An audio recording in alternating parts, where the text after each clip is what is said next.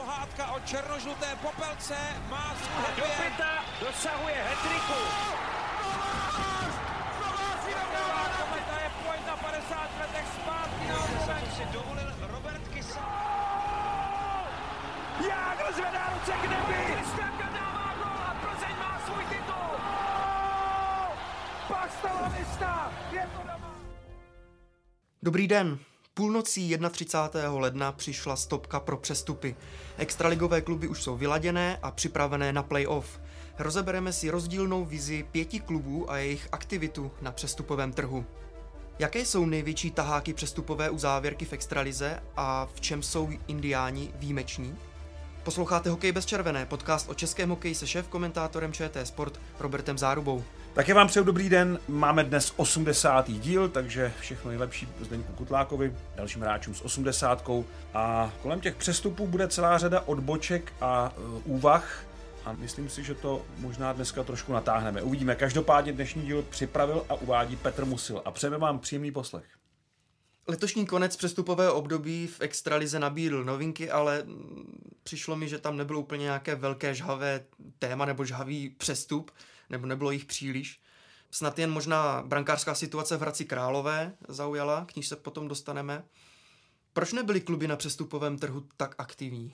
Ta uzávěrka přestupů letos dokládá bídu ve výchově českého hokeje. My vlastně tady už nemáme tolik hráčů, kteří by byli tak atraktivní, aby zrovna ten poslední týden a poslední hodiny jsme čekali jako dřív kdysi u internetu nebo, nebo ještě dřív u faxu nebo u telefonu na novinky, kdo s kým koho vymění.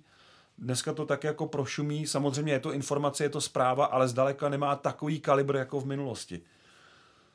Uh, takže se tady uh, hojíme na nějakých cizincích, které nikdo nezná, které nikdo nikdy tady neviděl a nikoho nezajímají, nebo zajímají strašně málo lidí a jsou to jenom uh, takové záplaty na děravých kalhotách. Takže vracíme se vlastně k tomu prazákladnímu tématu a problému českého hokeje. Nevychováváme dostatek hráčů. A jestli jsme si říkali mnoho let, že to tak je, tak teď sklízíme, nebo teď český hokej sklízí přesně plody tady té nečinnosti nebo té, té, těch špatných postupů, které měl v minulých sezónách. Prostě těch českých hokejistů není nekonečný počet. Mnoho těch talentovaných nebo opravdu dobrých volí jinou cestu, je to dokonce drtivá většina, než přes Českou extraligu ve své hokejové kariéře. A proto tady nemáme vlastně žádná velká přestupová jména, žádné bomby. Je tu pár jako zajímavých samozřejmě. Pořád tu bude pár zajímavých jako výměn, zkoušek, návratů. Ale že by to byl teda takový fičák jako v minulosti, to letos teda rozhodně říct nemůžu. Já jsem se o tom bavil s jedním manažerem, úspěšným manažerem úspěšného klubu posledních let. A on mi říkal, ten tým si stojí dobře v tabulce, mi říkal, všichni schánějí posily, my taky scháníme, ale už vlastně je to přebrané. Ten. Pak jsem seděl zase s agentem jedním hráčským, ten mi říkal, není kde brát.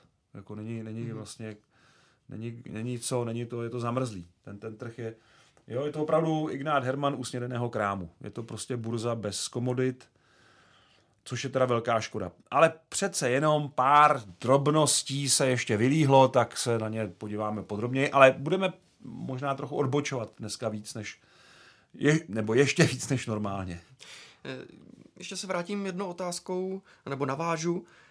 Jsou už kádry i napěchované, že ty týmy z vrchu tabulky už ten tým mají připravený, už investovali spíš před sezónou a teď last minute posily už spíš jako neřeší? No někdy už se mi zdá, že to jako opravdu zvedá tu pokličku na hrnci a, a že to začíná přetékat, že ty kluby se po zkušenostech z, něk, z minulých sezon začínají takzvaně jistit, že jo, co kdyby se nám zranili tady nějaký, mm. nemáme tady nikoho v juniorce, nemáme nikoho v šancelize na střídavé starty, na hostování, tak je tu to pravidlo vlastně těch 15 utkání, celá řada jako omezení, takže některé kluby jsou opravdu jistí a berou si hráče a já jsem zvědavý na některé ty týmy, jak budou řešit situace, až se uzdraví ti jejich, řekněme, klíčoví borci, jak to budou řešit, co s tím budou dělat a k čemu to povede. Takže řekl bych, že některé týmy jsou předimenzované, některé jsou lehce poddimenzované, ale většinou eh, většinou se to bohužel řešilo jako eh, dalším přísunem cizinců, na které není nikdo zvědavý z diváků, se obávám. Velmi málo, velmi málo. V tom koronavirovém období jsme se bavili o tom, že některé týmy samozřejmě zhání prostředky, eh, že, ty, že co se týká financí, to není úplně růžové, ale teď, když se dívám na, na kádry minimálně těch top týmů v extralize, tak to asi tak špatné nebude. Přesně tak. Přesně tak. Jestliže tady teda uh, občas uh, si někteří manažeři stýskají, jak těžko se jim ten rozpočet staví, tak pokud klub je schopen uh, zaplatit pokutu a vykoupit uh, z Kuopia Matěje Machovského, tak asi na tom nebude tak špatně, když si může dovolit tohle. A takových příkladů je samozřejmě víc. Tohle je asi takový ten nejkřiklavější.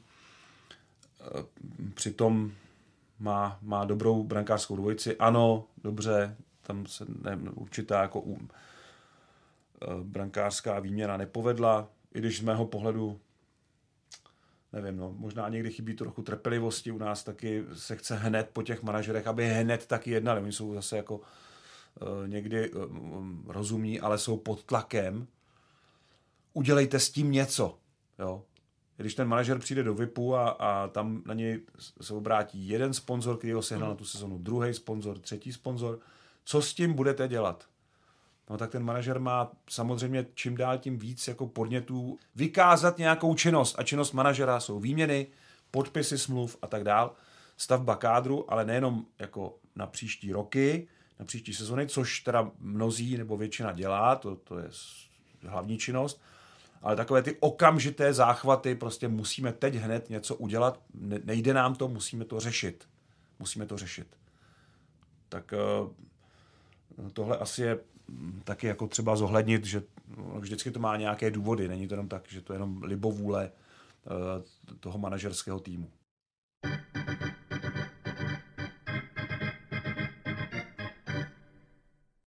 Nadsázkou máme rubriku TOP 5 už teď v hlavním tématu, takže rozebereme vyloženě konkrétní kluby, eh, které byly nejaktivnější na trhu eh, v tom závěru eh, přestupového období. A začneme od Hradce Králové. Nejdřív krátce zhrnu příchody a odchody. Tak Hradec Králové posílil o brankáře Matěje Machovského z finského Kalpa Kuopio, o útočníka Itna Vereka z KHL z Kunlunu, a od příští sezóny by měl brankoviště eh, Mountfieldu posilit Patrik Bartošák, eh, který dochytává sezónu v Lachty. Odchody jsou eh, Jan Ružička do Pardubic, brankář, a, po sezóně by měl tým opustit Jakub Lev, spekuluje se, že by se vrátil do mateřské Plzně, a Lukáš Cingel opustí Hradec Králové. Pak ještě východočeši oznámili prodloužení smluv s Henry Kiviahem a Petrem Kalinou. Uh, už jsme možná trochu naznačili jméno Matěje Machovského, tak ten po uh, Rize na druhém zahraničním angažmá také nesetrval dlouho. Uh, překvapuje vás, že svůj potenciál nemůže prodat za hranicemi České republiky a co v něm získává Mountfield? Já myslím, že tohle není úplně ta nejpodstatnější otázka. Tam je daleko zajímavější to, co jste vymenoval předtím a že jste to vůbec vymenoval, protože a Hradec už to má druhý rok po sobě, že jde velmi otevřeně Eh, s těmi změnami. V době, kdy je dělá, to není úplně obvyklé, eh, většina manažerů z toho má trochu obavy, že to rozklíží ten tým, že ten hráč bude pod větším tlakem, nebo že se na ně budou dívat fanoušci, nebo dokonce spoluhráči skrz prsty.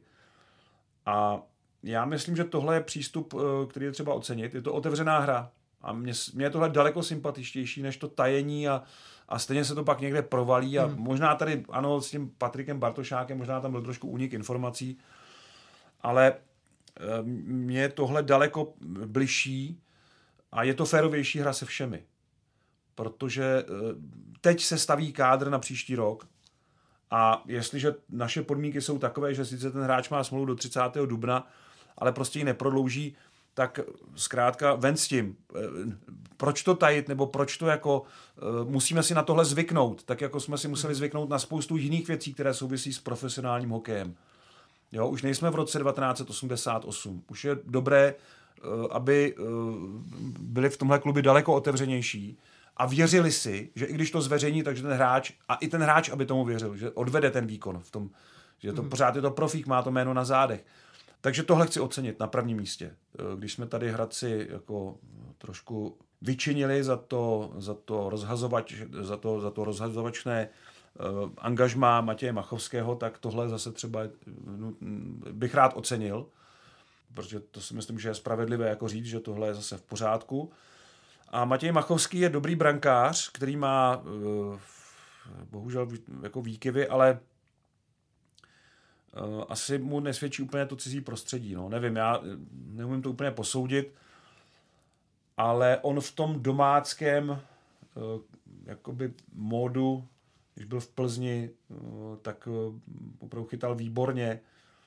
Ono to, on možná špatně snáší tu situaci, kdy to nestojí úplně na něm. Mm-hmm. Že to není úplně pro něj komfortní, že on je ten brankář z té éry, tohle je jasná jednička. A tomu, tomu si myslím, jako je trošku jako podřízená ta jeho výdrž nebo ta, ta souvislost těch výsledků. Ale v loňské sezóně se s tím taky musel vypořádat, protože se střídal s Hudáčkem, tak možná ve Spartě už to nějakým způsobem musel zvládat tohle. No, ale tak, taky to nebylo úplně... Mm-hmm.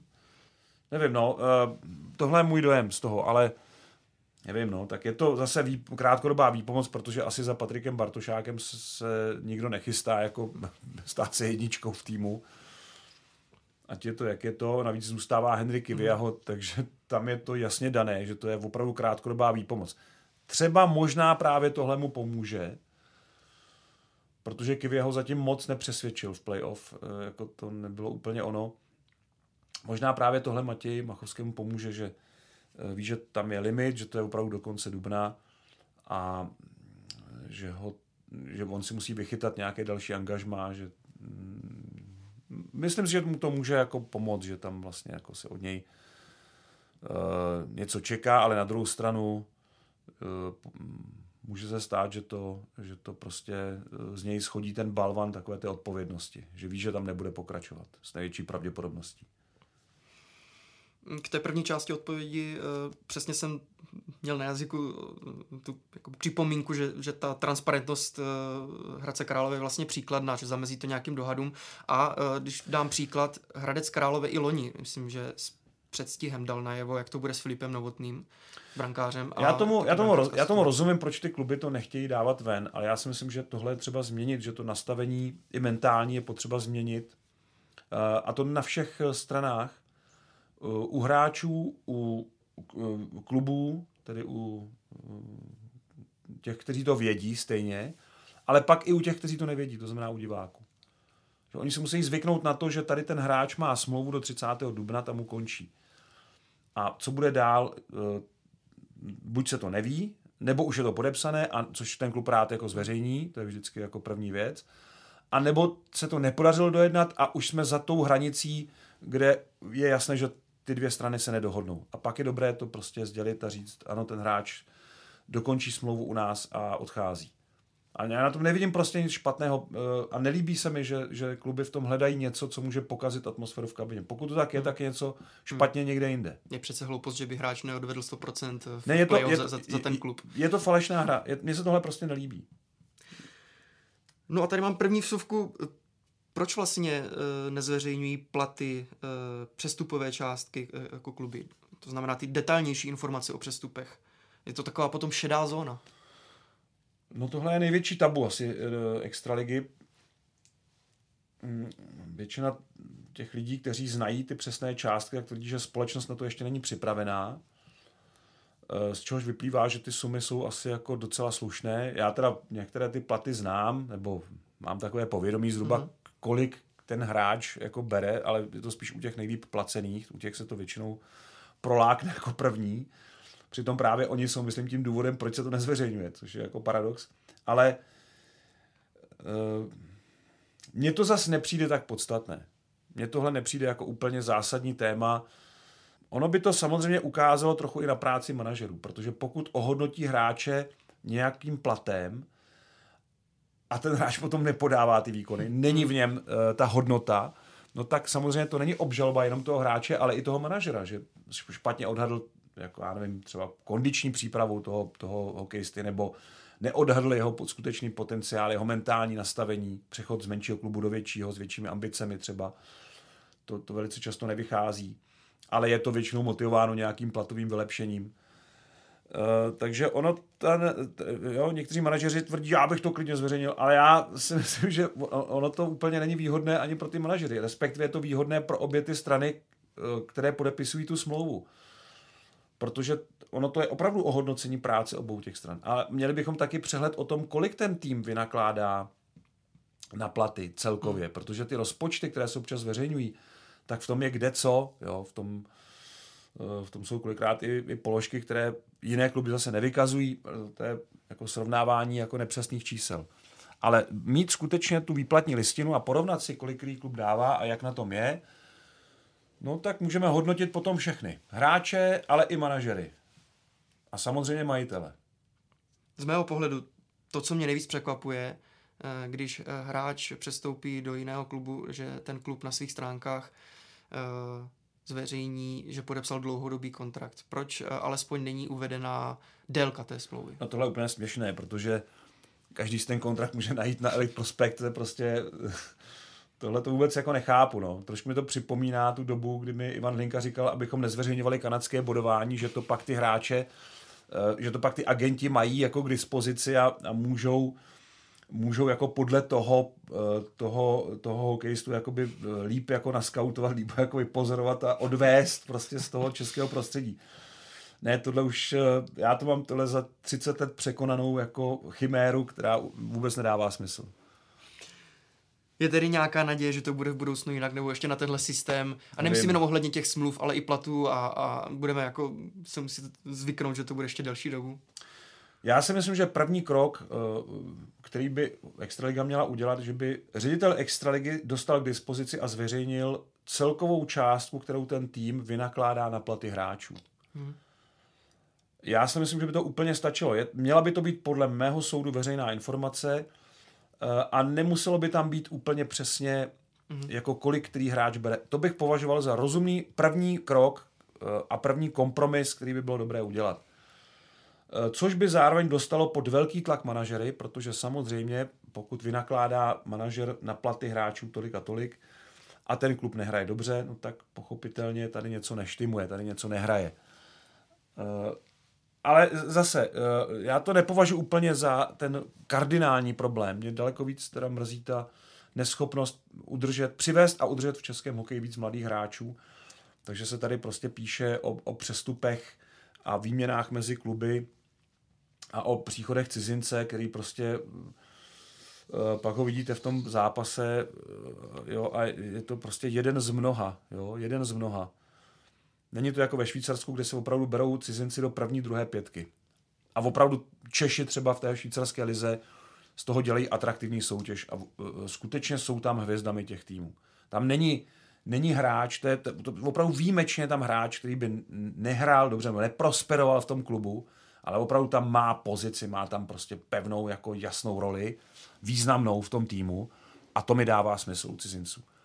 A Extraliga tady hraje na něco, že přivede nějakého cizince, který potom skončí někde ve třetím útoku, dá tři goly za sezónu, to, to považuji za úplný nonsens. To nevím vůbec, jako, je to prostě ali, manažerské alibi, jo, tady někoho máme zkušeného, kdo stojí méně peněz než, než ten junior, které bychom tam mohli mít taky, ale on nám odejde, nebo on, on vlastně uh, nás stojí víc peněz. Tak pak je něco v tom systému špatně když jsme u zahraničních hráčů, tak aby jsme to i zhrnuli, že vlastně v závěru přestupového období Eh, Třinec například posilil o Edema Smise, eh, obránce eh, ze zámoří a Sparta posílila o švédského obránce urostlého Stefana Varga, který přišel z finského Koko. No a já mám hned zkušenost, protože jsem viděl naživo včerejší utkání Sparty s Karlovými Vary. Já jsem tam byl a, taky, no. no to, to, to... Individuální chyby a nakonec do třetí třetiny ani Stefan Varg no, on se, on se zranil, se zranil, on se zranil, on si zranil koleno, ale předtím to teda byl opravdu nejslabší hráč. Přesně a jestliže. Hmm. klub přivede posilu, tak buď ho měli ještě nechat sedět. Já netvrdím, že to je špatný hokejista. To může být způsobeno mnoha důvody. Byl to jeden zápas, Rychlý to se přesun. může stát, to Mm. se může stát. Ale pak teda měl, ten, ten tým měl ještě počkat, tam jako není taková nouze v obraně, aby tam musel, jo, ale chtěli ho hned zapracovat, dobře, tak dejme tomu, nepovedlo se, uvidíme, jak to bude dál, ale nebylo to úplně šťastné představení posily, eh, která přišla jako, jako na playoff. Rozumím tomu, proč to Sparta udělala, když se podívám na počet hitů v zápasech, tak eh, tam Pražané prostě jsou výrazně pozadu. A nejenom jako oproti extralize, ale i v porovnání s tím, jak hráli agresivně v minulých sezonách. Takže chtěli trošku přitvrdit, tomu rozumím. No ale tohle se, jako to, ten první start se teda opravdu hmm. nepovede. Jako přivedete posilu a ona vám uh, zařídí dva góly jako soupeři, tak to, to Bylo opravdu, to je- opravdu očividné. to nebylo úplně pěkný. No. A napadá mě, neměla to být přímá náhrada za Milana Jurčinu?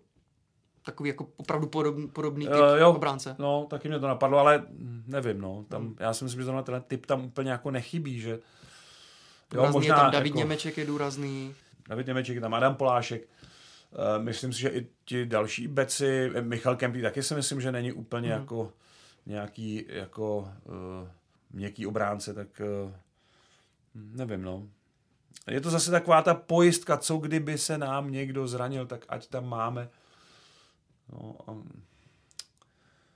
no těžko se k tomuhle tomu jako je tam prostě tlak, je vidět ten tlak, jako musíme si to pojistit, musíme to mít na to playoff, musíme ten kádr mít širší, kdyby náhodou se něco stalo.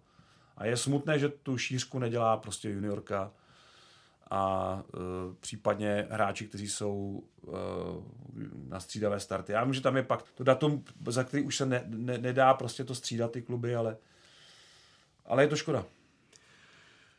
Tak jsme tedy odbočili od Hradce Králové, tak se k němu eh, vrátíme. Od příští sezony přijde na východ eh, Čech Patrik Bartošák. Eh, Skončil naposledy v extralize neslavně po problémech vlastně s životosprávou s alkoholem, tak opustil Třinec. Ale teď působil ve Skandinávii. Jak ho teď vnímáte? I třeba především po zkušenostech z reprezentace, protože jste měl možnost ho vidět na reprezentačních srazech.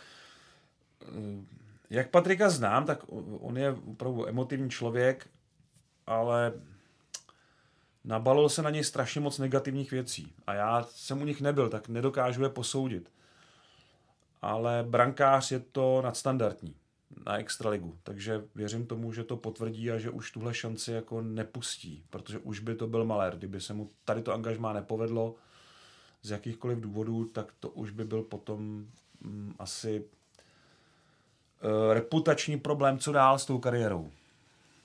A ještě jedno jméno je zajímavé, Ethan Verek, eh, místo Třince, s kterým vyhrál titul, eh, nakonec zvolil Hradec Králové, možná ze Třince ani nebyla nabídka, těžko, těžko říct, Eh, ale v KHL v čínském Kunlunu eh, vlastně podepsal smlouvu až po ruské invazi na Ukrajinu. Chci se zeptat, liší se jeho případ od situace Samuela Bučka, eh, který posilil Třinec? Ehm, No, liší tím, že se na to neupnula taková pozornost, ale je to jinak úplně stejný postup. Není, nebo takhle, skoro stejný, není tam moc rozdílů. Jako kdybychom u těch Kanaďanů na to tak úplně jako nehleděli, nelpěli na tom, že teda tohle nebyl úplně šťastný krok od Etna Vereka, mm-hmm. ale víceméně je to stejné jako s Bučkem a Třinec si myslím, že z toho důvodu nedal Verekovi žádnou nabídku, nebo že na to tak netlačil, protože uh, už si to protrpěl s tím Bučkem, no. Hmm. A nebylo to úplně příjemný pro oceláře. A Radec do toho šel, já vím, že mm, jsem se zajímal o to, jak to měli s Nikitou Ščerbakem, vlastně posledním Rusem v extralize, eh, který ale vystupoval docela rozumně, jako k tomu režimu. Jako, já teda nechci ty eh, hráče úplně jako úplně jako tímhle tím jako buldozerovat, protože uh, oni se tam musí vrátit do toho Ruska. Oni tam mají jako část rodin nebo celé rodiny. A tohle není úplně snadná situace, to, to si málo kdo umí představit. Na druhou stranu zase chceš eh, hrát jako v demokratickém světě, tak bys měl přijmout uh, nějaká uh, pravidla, nějaké, nějaké standardy, tak, tak to, to jako mu- tomu rozumím. Ale zrovna Ščerbak si myslím, že byl takový případ na hraně, dokonce si myslím, že to nebylo úplně spravedlivě posouzeno, jestli někdo má důkaz, že, že jo, že prostě je to podporovatel invaze, já žádný takový spíš naopak, mám, mám jako indicie, že to bylo spíš obráceně, ale dobře. Hradec proto hodně dělal, aby tady mohl zůstat, no, tak teďka si to vlastně vykompenzoval podpisem jít na Vereka zase po té sportovní stránce by i ten Verek eh, opravdu mohl pomoct, zná prostředí České extraligy, je takový důrazný útočník do předbrankového prostoru, se budeme bavit opravdu o té sportovní stránce. Hmm. Při debutu, myslím, na střeletičku aktivní byl. Takže uvidíme, eh, jaké bude jeho působení v Manfieldu. Mě tam spíš v tom Hradci zaujala ta brankářská otázka, kterou tam hmm. řeší opakovaně. Po odchodu Rybára vlastně je to, je to takový jako zvláštní post. Mm, že se tam nedaří nikoho jako usadit. Jo, je tam Kiviaho, ale že by nějak zářil, to se mi úplně jako nejeví. No a Jan Ružička, který si myslím, že měl tu ambici tam zaujmout post jedničky, tak uh, se to úplně jako nepovedlo. Ale možná to byla otázka jenom určité trpělivosti, že třeba teď mohl teda převzít tu roli Kiviaho a mohli s Růžičkou ještě vydržet rok, a protože to není špatný golman, já věřím, že, že to je brankář, který by to třeba i, jako, mm, třeba i dokázal. Na druhou stranu je to jedna ze tří jedniček, která uh, je pod 90% úspěšnosti zákroku. No. S Bouem a Hrchovinou vlastně uh, největší problémy jako na postu prvního brankáře a, a uh, tahle sezona navíc těm jedničkám jako opravdu hodně ubrala. Jo. Mimochodem sedm klubů, v sedmi klubech má dvojka lepší procentuální úspěšnost zákroků než první brankář. A není to dané jenom počtem zápasů, což by jako samozřejmě byl ukazatel, ale to už není jako, uh, už to dávno není tak, že tady máme jasné prostě startéry a za nimi nějaké náhradníky. Já si myslím, že se to hodně letos v téhle sezóně, to je další úkaz tohoto ročníku, že se to hodně rozmělnilo a máme tady mnohem vyrovnanější dvojice, než to bylo dřív.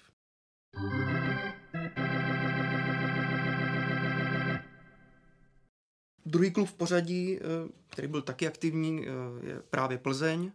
Eh, ta šla spíš cestou tradeů, takže Antonín Honejsek přišel ze Zlína a do první ligy putoval Martin Lang. Pak Martin Beránek z Mladé Boleslavy a Sebastián Malát opačným směrem. No a Lukáš Kaňák putoval do Třince a Jan Jaroměřský, který posilil Plzeň opačným směrem. Eh, figurují tady jména Lang a Malát, což jsou eh, produkty Plzně. No a mě napadá, Indiáni jsou samozřejmě chváleni za začlenování mladých hráčů, ale nescházím takové to větší procento jako využití těchto hráčů, těch, těch vlastních odchovanců, především i v té třeba ofenzivě, že, by se lépe jako prosadili. Samozřejmě David Jiříček, ten se prosadil výborně, Jakub Pour také, ale Martin Lang, co si pamatuju, tak hrával po boku Milana Gulaše, snažili se ho v, v Plzni začlenit a teď tedy putuje do první ligy, tak asi se to třeba nepovedlo tolik. Mm, uh, Martin Lang, já si mm. myslím, že bude zpátky, že bude příští sezónu zpátky a bude lepší.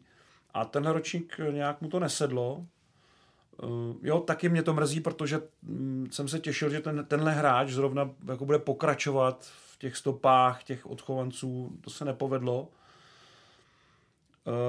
ale ta výměna z mého pohledu, jak Plzeň jako ku podivu nemá úplně ten rozpočet uh, nějak moc jako nabubřelý, tak právě Plzeň si myslím, že udělal nejlepší tah. Ze všech těch týmů se mi zdá, že udělal nejlepší jako výměnu protože Martin Lang uh, tam dostane novou, nový impuls, rozhraje se a Antonín Honejsek je přesně ten typ, kterého Plzeň umí zapracovat. Uh, Plzeň dlouhodobě, a to, to není otázka posledních deseti let, mně se zdá, že to je od, od uh, poloviny 90. let. V tomhle prostředí z nějakého důvodu se daří těm hráčům, kteří mají nějaký potenciál, někde ho nevyužijí nebo někde prostě ho nedokážou mm. prosadit přijdou do Plzně a tam najednou to začne. Jo. Úplně, úplně obroda. Jako. Tohle to od Jaroslava Bednáře nebo Tomáše Jelinka, od takovýchhle jako opravdu starých případů, kdy tam opravdu ty kluci šli, buď hostovali nebo přestoupili, uh, přišli, nebo Martin Španěl v Plzni, David Pospíšil v Plzni. Uh, ti kluci tam přišli, v tom svém mateřském klubu, nebo v tom klubu, z kterého odešli, tam od nich byla očekávání, to nesplnili, to nebylo to tam ono. Přišli do Plzně a najednou ten ten, ten hráč najednou úplně začíná mm-hmm. tam lítat, dávat góly. Uh, obrazně řečeno prostě jako uh, se dostane do úplně jiné úrovně, na úplně jinou úroveň. A přesně tohle to si myslím, že bude případ Antonína Honejska. A já ty přestupy vlastně hodnotím ne podle, tak jen podle toho, který hráč jde, ale kam jde. Kam jde a co ho v tom prostředí čeká. Antonína Honejska tady čekají přesilovky. 20 minut na ledě, první, druhá lajna.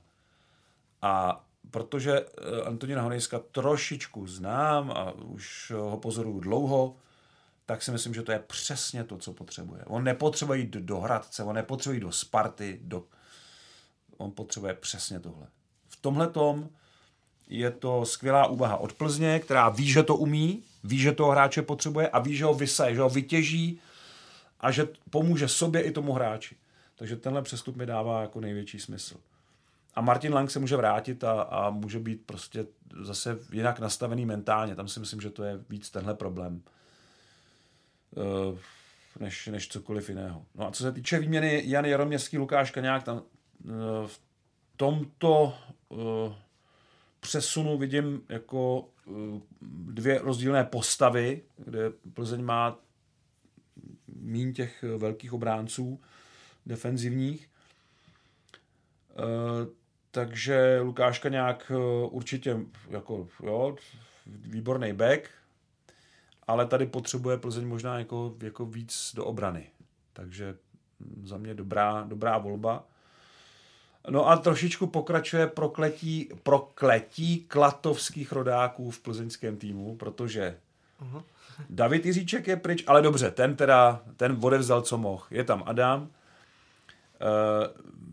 Moravčík je ve Spartě, že jo, uh-huh. není, není v Plzni, uh, Marek Hrbas je jinde, Sebastian Malá teď, teď mhm. jinde a Jiří Černoch, no tak ten dejme tomu šel jinou cestou. Jo. Tak, takže ti, co se narodili v Klatovech, tak eh, v Plzni teď zrovna jako ne, Teď jsem určitě na někoho zapomněl, kdo tam, kdo tam Mati, je z Matyáš Kanter není třeba z Klatov? Uh, ne, ten asi to bude možná nějak, teď si nejsem jistý. No, ale no. určitě tam někdo je, a teďka no. si nespomenu taky, ale, ale že teda je to, to mě zaujalo, že vlastně další jako uh, klatovák jako jde, jde pryč no, z Plzně.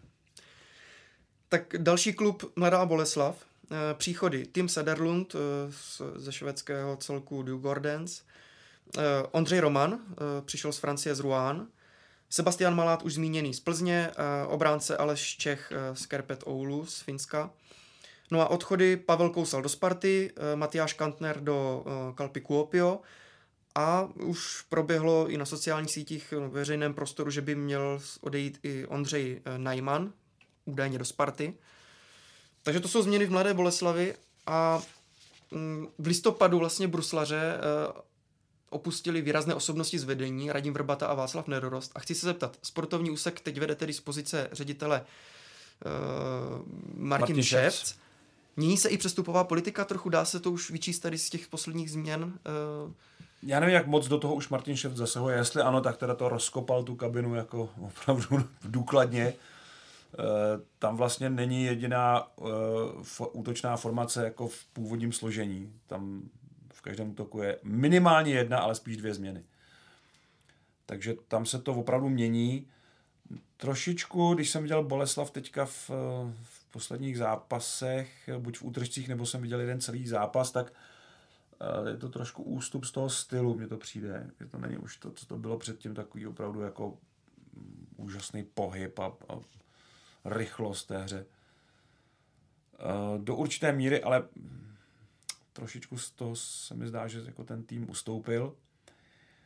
Eh, Tim Sederlund patří k těm nemnoha cizincům, kteří teda mm, umějí zahrát výborný zápas. Otázka je zase ta eh, výdrž výkonu, protože on měl zápasy, kdy to úplně ovládal. Mm-hmm. Jo, tam ty rozhodující momenty v závěrech a v prodloužení, kdy to on sám uhrál, ten, ten bod navíc. To jako si pamatuju, ale potom zase přišly zápasy, kdy byl minus dva, minus tři a, a, a byl úplně neviditelný. No. Tak nevím, jak tady funguje u něj ta konzistence výkonů. Ale u cizince by to prostě tak mělo být, no a to tam ten management by na tom jako měl trvat. Uh, ty ostatní přestupy, no, to jsou takové výměny, že nevím přesně, kam to směřuje, jo. jestli to už je budování týmu na příští rok, mně se líbila Mladá Boleslav uh, dva, tři roky zpátky, kdy tam vlastně byl jediný cizinec. Byl to jeden z mála týmů úplně bez slovenských hokejistů. Oni to opravdu stavili na, na, na, na svých vlastních hráčích, hmm. svých typech. Jo, určitě taky odebrali někoho z extraligy někomu jinému. Ale tohle se mi líbilo. Tehdy ten tým měl pro mě takovou jako výraznou tvář. Byl to taková ta štika, prostě dravá štika extraligy. A to z toho týmu nějak vyprchalo v téhle sezóně.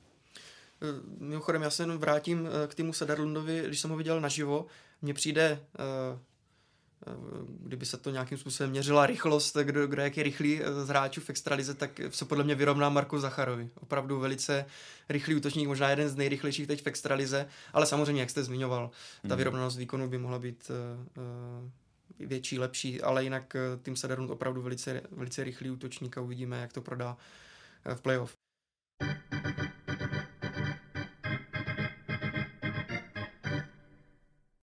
Tu máme Vítkovice, eh, příchody Jakub Kotala z Mladé Boleslavy a Richard Jarušek teď na poslední chvíli v, uh, 31. ledna uh, z celku Pioneers Vorarlberg. Um, Ostravané tedy posílili o dva důrazné útočníky. Budou Vítkovice v playoff zase nepříjemné, myslím, po takové té fyzické stránce, že na to sází. Právě zajímavé je to jméno toho klubu, které jste uvedl, že opravdu Richard Jarušek, který sám sebe kdysi uh, nazval, že je Mercedes v garáži, tak to se dostal na pěkný vrakoviště. Je dobře, že je zpátky, to je hráč, který prostě patří sem. A mm, on má teda v chvíli, kdy, je, kdy mě připadá, že nevím, jestli je, jako je úplně ne, jako přítomen psychicky, ale pak má momenty úplně neuvěřitelný. A čím víc se podaří vybudit právě tu lepší stránku jeho já, tak eh, tím platnější bude. No. To je, eh, za mě je to jeden z mála hráčů, který umějí bavit, eh, bavit lidi, protože jinak je to všechno srovnané do takového atletického nadprůměru. Ale Richard Jarušek je ten typ, který mě se teda osobně líbí. Vím, že to s ním asi není úplně jednoduchý pro trenéra s ním vít. No, ale Vím, že ho chtěl Litvínov, že, že tam chtěli, tam by jim to hodně vyřešilo, tu marotku, kterou tam mají v útoku. Ale zároveň teda nevím, jestli pro Vítkovic to nebude takový jenom kofein, že to bude takový jako rychlý efekt, mm-hmm. z kterého ale nebudou mít dlouhodobý prospěch. No, když se podívám eh, na Vítkovice, kde mají eh, smlouvy Peter Müller, Dominik Lakatoš, Marek Kalus, ti poslední dva, jsou dost podobní, jako taky jsou to hráči, kteří jsou výrazní, jsou takový mm, svérázní svým způsobem. Jo, Marek Alus umí jako být hodně důrazný, navíc do toho mm. Dominik Lakatoš takový provokatér a eh, v dobrém slova smyslu a, a mm, hráč, který prožívá dvě opravdu už skvělé sezóny v Ostravě, tak nevím, jestli úplně tam bude místo pro Richarda Jeruška. V tom zase, jestli to není taková ta pojistka, co kdyby se nám někdo zranil hmm. bude se tam nechají ho plácat někde ve čtvrtém útoku kde to je zbytečný, protože tam jsou uh, hráči, kteří udělali obrovské pokroky pod Milošem Hlaněm. Uh, z nich asi nejvýrazněji se ukazuje Petr Friedrich, který si zahrál i za nároďák. Tak uh, nevím, jestli úplně to je dobrá štace, jestli to je úplně dobrá volba jako pro obě strany. No. Protože toho času tam nevím, jestli tam Richard Jaroušek dostane tolik a pokud ano, na úkor hráčů, kteří by si už ten prostor zasloužili. Takže zase pro mě je to takový ten další brambor, který zvedá tu pokličku nahoru a ta voda už se valí ven, no. Nevím, jestli to je úplně jako, jestli by mu jinde nebylo líp, no. A taky mě zaráží, že uh, Richard Jarušek nikdy nehrál v kometě, že vlastně v tom klubu, v kterém by asi nej, hmm. se cítil nejlíp, a podle mě by to tam fungovalo, tak to prostě nikdy se nepotkalo, z, z, buď z jedné nebo z druhé strany. Což je teda fakt, uh, fakt zvláštní, no. Že to, to, tam si myslím, že by mu, tam by byl doma, tam si myslím, že by mu bylo, že by to bylo nejlepší pro něj. Ale z nějakého důvodu to tam nikdy jako nezafungovalo. A teď poslední klub Pardubice, eh, samozřejmě nabitý kádr, eh, změny přišly spíš v létě, tedy před sezónou si hodně eh, Pardubice vytvořili ten kádr velice kvalitní. Teď tedy jen změna, že přišel vlastně Jan Ružička na pozici druhého brankáře právě z Hradce Králové při zranění Dominika Frodla by se um, měl hodit. No a co se týče Jana Růžičky, tak taky mě ještě napadlo, viděl jsem zápas Hradce Králové se Spartou doma, tam bohužel nějakým způsobem chyboval A sám přiznal, že to v Hradci Králové nebylo ideální a vnímal jsem i z hlediště takové, řekněme, trošku negativní posunky na Jana Růžičku. Možná je to přesně ten případ, jak jste říkal, aby manažer vykázal nějakou činnost, aby něco udělal s týmem, uh, aby zkrátka přivedl jiného golmana než Jana Růžičku. Možná tohle je ten případ. Zase nevidím úplně do všech podrobností, takže to ví ten manažer a ten hráč. Takže nějaké racionální důvody si myslím, že tam určitě byly. Já zvenku prostě se mi zdá, že tam té trpělivosti s Janem Ružičkou bylo trošku míň. Že měl dostat tu šanci ještě teď, v únoru, a měli to s ním doklepat tu sezonu. Jestliže jsem, eh, jsem četl rozhovor s majitelem Miroslavem Šenem, který uh, trošku snížil ten tlak na tým, jako musíte vyhrát, musíte jít do finále, tak to, to, to jsem vycítil z toho rozhovoru, že uh, s tou konkurencí Pardubic v regionu, vlastně v blízkém, jako ve vedlejším jako velkém městě v, v, u Rivala vlastně, tak že to trošku jako snížili. Dokonce tam byla nějaká poznámka směrem k Pardubicím, tak, eh, tak eh, no, eh, možná tady bych ještě dal tomu Janovi šanci. Ale dobře, v Pardubicích teď úplně zase tomu nerozumím z té pardubické strany, že se to je pojistka pojistky, protože při zranění Dominika Frodla není vůbec problém, je tam připravený Milan Klouček. Mm-hmm. A pro mě to je prostě potenciálně jednička pro Extraligu. Jako kluk, který je pohyblivý, velký, uh, už má za sebou taky ty, ty dobrý zápasy, dokonce i v playoff. Uh, takže tady přijde třetí brankář ještě do toho, aby jsme teda to měli jo, teda zajištění, až se uzdraví Dominik Frodl, tak uh, Jan Růžička bude co, bude chytat na tréninku, to nevím, no, jako tam se mi zdálo, že ta pojistka už je a teď je tu opravdu ještě další záklopka. Tohle už mi přijde opravdu přehnaný. Ale Pardubice měli zájem, asi to postavili tak, že Milan Klouček zůstane v Bčku pardubickém, což si myslím, že je opravdu škoda v té situaci, v jaký jsou. A uh, Jan Růžička, že prostě bude, uh, bude teda uh, teď dělat dvojku. No a poslední jméno v tom, v tom výčtu dnešním Lukáš Sedlák vrátil se vlastně z Filadelfie nebo ze zámoří a posílil Pardubice. A od jeho příchodu Pardubice navýšili náskok na čele tabulky na 15 bodů eh, od druhých Vítkovic. Mm, v 15 zápasech má 10 gólů a 8 asistencí. Je to nejvýraznější osobnost extraligy momentálně. Jako, mm, vzhledem k tomu, jak dokázal pomoct týmu posunout výkony. Mm, je to nejlepší posila sezóny. Tak se mi to teď jeví. Eh, on to bude muset samozřejmě prokázat v playoff, což bude těžší, tam se bude hrát jiný hokej. Eh, ale už v těch zápasech, které trochu připomínaly ty vyřazovací, se prosazoval. Eh, zase platí, jestli to Pardubice nemají trošku moc překombinované, eh, ale asi pořád bych řekl, že to drží docela, docela rozumně a to především díky tomu, že se vybrali charakterově dobré hráče. Tomáš Zohorna, Lukáš Radil, mm, Lukáš Sedlák, jsou kluci, kteří jsou schopní pracovat pro ten tým a nejsou hamižní, nejsou prostě sobecký ani náznakem. Uh, takže především proto si myslím, že to ještě furt jako ten pardubický kádr unese tolik, tolik hvězd, takovýhle, takovýhle zhluk hvězdný pohromadě, že to pořád ještě může fungovat. A určitě po 15 zápasů 10 gólů, 8 přihrávek. Úžasná, mm. úžasná bilance. A on trošku jako zastínil tu první formaci, která na podzem byla úplně dominantní a úplně jako válcovala tu extraligu, tak teď najednou jsou, ty máš Zohorna, Lukáš Radil, Robert Kousal jsou trošičku pozadu. Najednou tam je útok, který se tomu vyrovná, dokonce to předčí bodově, jo, herně to uvidíme. Ale to se bude samozřejmě strašně dobře jako hrát nebo dobře nahrazovat, když někdo, někomu to nepůjde, tak tam pořád bude někdo, kdo je schopen ten tým vést a ten zápas rozhodnout. Uh, jo, v tohle to si myslím, že by mohla být asi nejlepší posila. Nejenom teda za tu uzávěrku, o které jsme se dneska hodně bavili, ale za celou sezónu.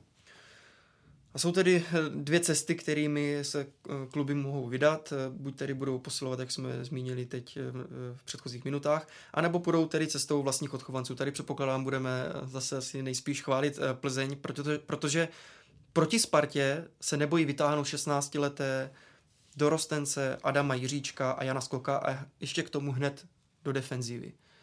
Zaostávali herně, jako byl to vlastně problém? Já si myslím, že, že vůbec. Ne. Že to je. Správná cesta. Uh, oni samozřejmě fyzicky musí dozrát, musí dospět do toho. Ale Adam Jiříček, Jan Skok, mluvili jsme tady o tom minulé, uh, zasloužili si takovou tu kontaktní uh, šanci, takový ten první náraz, tohle je extraliga. Teď se v tom nějakou dobu jako drží, plácejí, ale už to, že jako v tom prvním utkání v Třinci dostal Adam Jiříček skoro 30 minut na ledě, Hmm. To, já si nepamatuju takový debit v extralize, ani u, u, u bráchy. To, to, to je opravdu něco nevýdaného.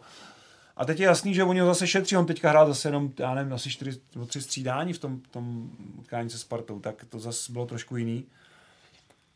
Eh, mně se tohle líbí, je to citlivý přístup, není to takový ten hurá, zase jako styl, pojďme to na něj všechno jako naházet. Ne, ne, ne, oni, oni na něm pracují, to je, to, tohle to si myslím, že je opravdu eh, příklad toho, jak by se to mělo dělat. A oni ho teďka zase jako stáhnou zpátky do juniorky, ty kluky, nechají tam, ať, ať si to dohrajou, tu soutěž, jo, nikam nespěcháme. Samozřejmě, že ta Plzeň za to pak dostane odměnu, že ten uh, Adam Jiříček nebo ten Janskov, že tam potom odehrajou jednu, dvě sezóny opravdu v top formě, jako, byl, jako to měl David Jiříček. A je otázka, jestli je to dostatečná náhrada za tu práci, kterou ten klub s tím má. Uh, ono by to chtělo ty kluky tady udržet ještě o malinko, o jeden rok aspoň díl. Jo. Ale pak je tu mm, třeba příklad Jakuba Poura, který, když by náhodou neuspěl v zámoří, tak se vrátí právě do, do Plzně, takže Plzeň z toho může profitovat jo, jo, jo. v pozdějších to letech. Myslím, tak rozumný, tak. No. No, no.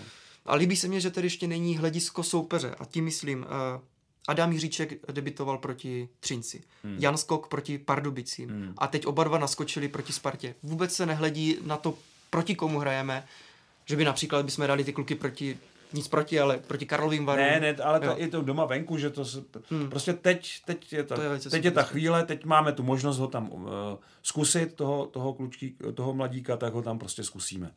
Tak ho tam prostě dáme. A Petr Kořínek, eh, a to je vždycky dobře, když ten klub eh, se nebojí dát od juniorky, když ten trenér samozřejmě na to má, je připravený, od juniorky k Ačku, protože Petr Kořínek je má výborně nakoukaný ty, ty hráče. A zná je osobně, to taky dělá hrozně moc. A myslím si, že ještě v budoucnu budeme eh, mluvit o dalším jménu Adam Benák, útočník mladý, eh, eh, který to má taky před sebou a v Plzni taky určitě prostor dostane. Jak už zmínil vlastně Tomáš Vlasák a na závěr hlavního tématu vám nabízíme celý rozhovor reportérky České televize Dariny Vinětalíkové se sportovním manažerem Plzně Tomášem Vlasákem, který popíše mimo jiné i přednosti a nedostatky těchto plzeňských mladíků. Pane Vlasáku, jak jsou připraveni Adam Jiříček a Jan Skok na to, aby hráli s dospělými jak fyzicky, mentálně, tak herně? Tak uh, každý z nich je trošku rozdílný. Skokino je už uh, a v tomhle věku jsou rozdíly, už je osvalený, obalený. Jířa je ještě takový, jakoby, uh, když to řeknu, klučina, ale nesmírně zase hokejově chytrý a šikovný, takže oba jsou trošičku jiný, ale oba jsou předurčený k tomu, že by tu extraligu mohli hrát a zatím nám to dokazují, takže není důvod, proč jim tu šanci nedávat znova a znova. Jaké s nimi máte plány do budoucna? Řekněme pro příští sezónu. Tak já myslím, že Adam určitě už eh, půjde do letní přípravy s náma a měl by být asi eh, základní, eh, nebo měl by být v těch 6-7 bekách, který budou stabilně nastupovat.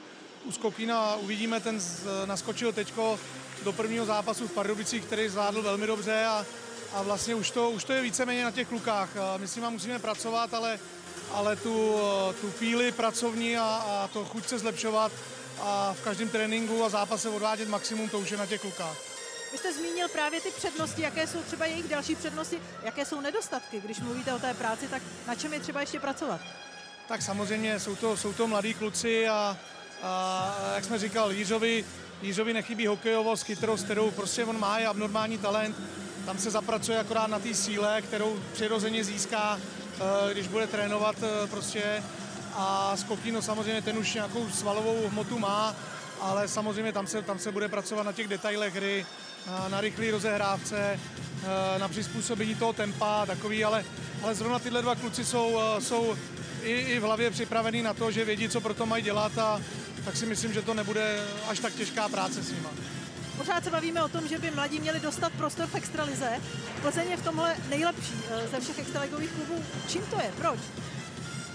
Tak eh, je to zmiňováno hodněkrát. Samozřejmě my jsme trošku tlačený i tím rozpočtem, ale, ale myslím si, že všichni v klubu máme filozofii, že pokud mladý hráč pracuje tak, jak má, má k tomu odpovídající výkonnost, tak tu šanci u nás určitě dostane. Takže, ale, ale musíme to vidět každý den na, na tréninku a, a samozřejmě jsme propojení s mládeží a, a víme o těch klukách, jak každý den pracují a, a jestli si tu šanci zaslouží a když si ji zaslouží, tak nemáme problém eh, těm klukům tu šanci dávat.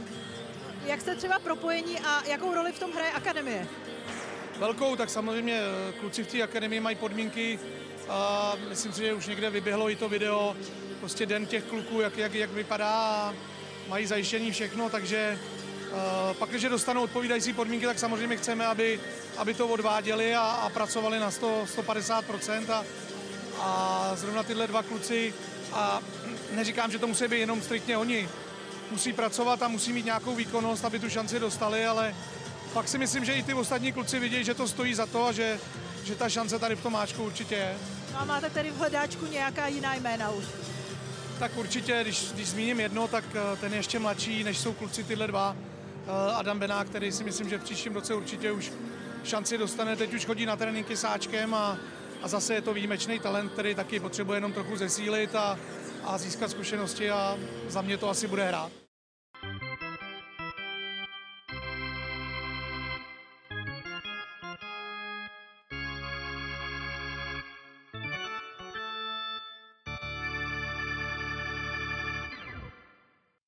V další části se podíváme na dotazy posluchačů a budeme to mít tentokrát eh, na téma trenérů v extralize, protože Petr Feigl eh, nechápe neustále točení stejných trenérských tváří a ptá se, to není žádný mladý progresivní trenér, který by přinesl něco nového, nebo je to zase nesmysl s licencemi, hm, které musí mít trenér, aby mohl koučovat extraligový tým? Nerad to říkám, ale je to špatně položená otázka, protože nesmysl s licencemi není žádný nesmysl. Licence jsou důležité, nemůže tuhle práci dělat každý. To prostě jako kdybyste, eh, já nevím, nechali operovat eh, sanitáře, který tahá vozíky, ale je mladý a, a talentovaný, nadějný, ale nemá prostě vzdělání. Trenéřina je povolání jako každé jiné a neznamená to, že špičkový hráč bude vždycky kvalitní trenér. To vůbec jako neplatí, byť u nás těch příkladů máme možná víc než jinde ve světě, ale právě ve Švédsku a ve Finsku, ke kterému tak vzlížíme, se právě na vzdělávání trenérů klade obrovský důraz. A je to, je to daleko důležitější než, než eh, řekněme, ten, ten hokejový background, toto to zázemí nebo to, to, to hráčská zkušenost, protože to prostě jediná profese tak eh, v tomhle ta otázka ne, není úplně dobře zadaná, nebo já s tím zadáním prostě nemůžu souhlasit a musím se vůči němu ohradit, eh, že v tomhle kluby, eh, myslím si, nemohou, nemohou dělat jako věci na zapřenou. Otázka je, že tu nemáme dost uh, nových uh, trenérů, to je otázka, já si nejsem úplně jistý, ale je pravda, že v poslední době ty trenéři hodně rotují a hodně sbírají angažmá různá. Uh, No ale tak eh, kdyby tady byli ti trenéři, tak tam asi tu šanci dostanou. No. A pak jsou tu někdy eh, situace, kdy trenér eh, dostane tu šanci a dostane ji dřív, anebo dostane ji jinak, než by mu to jako prospělo. To je případ Pavla Patery ve Spartě. Já jsem přesvědčený o tom, já jsem tady říkal v minulém podcastu, já jsem přesvědčený o tom, že kdyby Pavel Patera šel do té sezóny s Miloslavem Hořavou po boku, tak jsou tam doteď. Hmm. Spolu, eh, protože Miloslav Hořava, eh, tam je velká důvěra mezi oběma. Miloslav Hořava je ten zkušenější starší trenér, který ale nemá zapotřebí jako nějak upozadovat toho asistenta. To, to je jeho obrovská jako vlastnost, že on výborně pracuje v tom mini týmu. Problém teda je, že o tom hrozně nerad jako mluví. On, On prostě nerad se jako prezentuje sám sebe, ale, ale mně se ta jeho práce opravdu líbí v tom, že kdokoliv se postavil vedle něj, tak vedle něj prožil jako opravdu jedno z nejlepších období své trenerské kariéry. Radim Rulík v Litvínově, eh, Pavel Patra v Mladé Boleslavi. Takže já jsem přesvědčený, že kdyby Sparta to vyřešila trošku jinak, a asi to nešlo, protože zase v tomhle tom je Miloslav Hořava pirát, protože on, když něco mu prostě se nelíbí, tak eh, on on je schopen rozmetat ten kontrakt, jako, nebo respektive skončit. Už žádné vyjedná, už nebudu dál pokračovat, prostě a jde si za svým. A v tomhle tom eh, ta jeho povaha je malinko jako trošku a nepodcházení Miloslava Hořavy. Problém. Eh, ale myslím si, že teďka ho to poučilo. Ten návrat do Sparty, jak už o tom on mluvil, že třeba to byla chyba, že odešel, že to připustil jenom, je dobré znamení, protože já si myslím, že by bylo skvělé, kdyby tenhle coach, tak jak to měl kdysi ve Znojmě, kdyby tam chvilku zůstal díl, jo, a vedle něj třeba vyrostl a teď je škoda, že to nebude ten Pavel Patera, protože to byl opravdu trenér s velkým potenciálem. Teď, ale to bude, on se s toho bude těžko hrabat z tohohle jako angažma předčasného, podle mého soudu. Takže uh, mladí trenéři tady jsou, ale máme obtíže s jejich uplatněním, s jejich uh, prosazením. Markéta Vachová má také otázku k tématu trenéru. Jaké podmínky musí splňovat člověk, aby mohl být trenérem extraligového týmu? To je, předpokládám, tedy ta licence trenérská. Licence hlavně... A, B, a C, e, teď nevím, jestli to říkám dobře, ale Ačko je povinnost, e, aby aspoň jeden ten trenér měl Ačko a, a pak jsou tam ti, ti Bčkaři.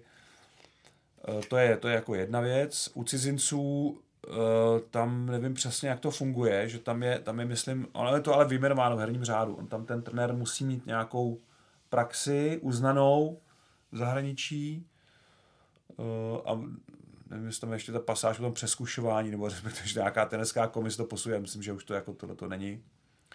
Že to budou věc majitele, koho se tam postaví. Ale uh, musí tam být někdo, kdo má uh, licenci A, aspoň jeden, ten trenér.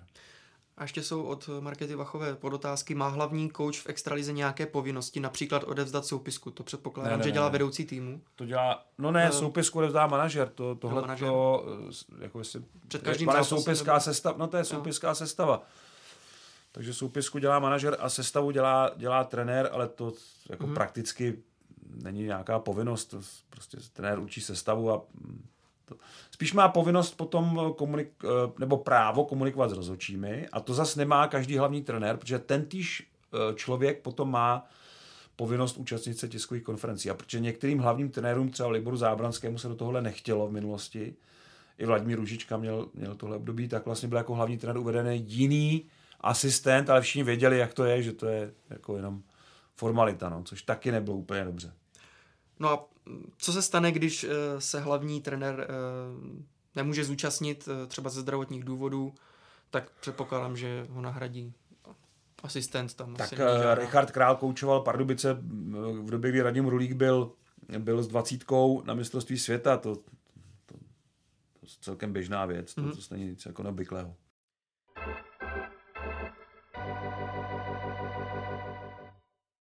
V závěrečné rubrice nabízíme top 5 eh, přesunů na konci přestupového období. Číslo 5 je Adam Raška. Myslím si, že to je mm, zase hráč, který ještě neukázal všechno, co umí. Číslo 4 Matěj Machovský, ať je to, jak je to, co jsme řekli, to jsme řekli, ale je to brankář eh, s velkými eh, zkušenostmi a brankář schopný vychytat minimálně jeden zápas sám v té sérii, vyřazovací, o kterou asi půjde. Číslo 3 je Richard Jarušek. Eh, jakkoliv se mi zdá to prosazení se do Vítkovické sestavy trochu problematické, je to hráč, na kterého se bude chodit, na kterého budou lidi zvědaví a to je vždycky dobře. Ať už je to, jak je to s tím klukem, tak uh, takových hokejistů tu tolik nemáme. Číslo dvě, Sebastian Malát. Uh, no, tady si myslím, že udělali, uh, udělali obě strany dobře, ale možná, uh, že Maláta spadne taková ta tíha odchovance v jiném prostředí a naopak teď tedy plzeňský Antonín Honejsek je pro mě jasná jednička toho přestupního období, protože přichází přesně tam, kde mu to může dobře vyhovovat. Tak jako jsem A jsem rád, že jsem to odhadl takhle, že jsem předpovídal, že Petr Zámorský bude hrát velkou roli v, v extralize a v obraně Plzně, tak si myslím, že velice podobně to bude mít další vlastně zlínský odchovanec Antonín Honejsek. To je z dalšího dílu podcastu Hokej bez červené všechno. Všechny díly, včetně Hokej Focus podcastu, najdete na webu čtsport.cz, ve všech podcastových aplikacích nebo na YouTube. Mějte se fajn. Příště nás čeká 1,80. díl, dneska jsme to teda Petře trochu nakopli, koukám, že to máme zase trošku delší. A příští týden budeme mít uh, znovu téma mladí hokejisté, protože Kari Jelonen, my tu ještě neznáme tu nominaci, v době, kdy už ten podcast bude venku, už bude venku i ta nominace, tak uh, doufám, že podle plánu uh, Kari Jelonen povolá hodně mladý tým, ještě mladší, než byly ty dva na turnaji Karialy a na švýcarských hrách. Takže třetí akce národního týmu a jsem zvědav, kteří mladíci se v tom, v tom mužstvu předvedou příští týden v Malmé. Tak se mějte krásně.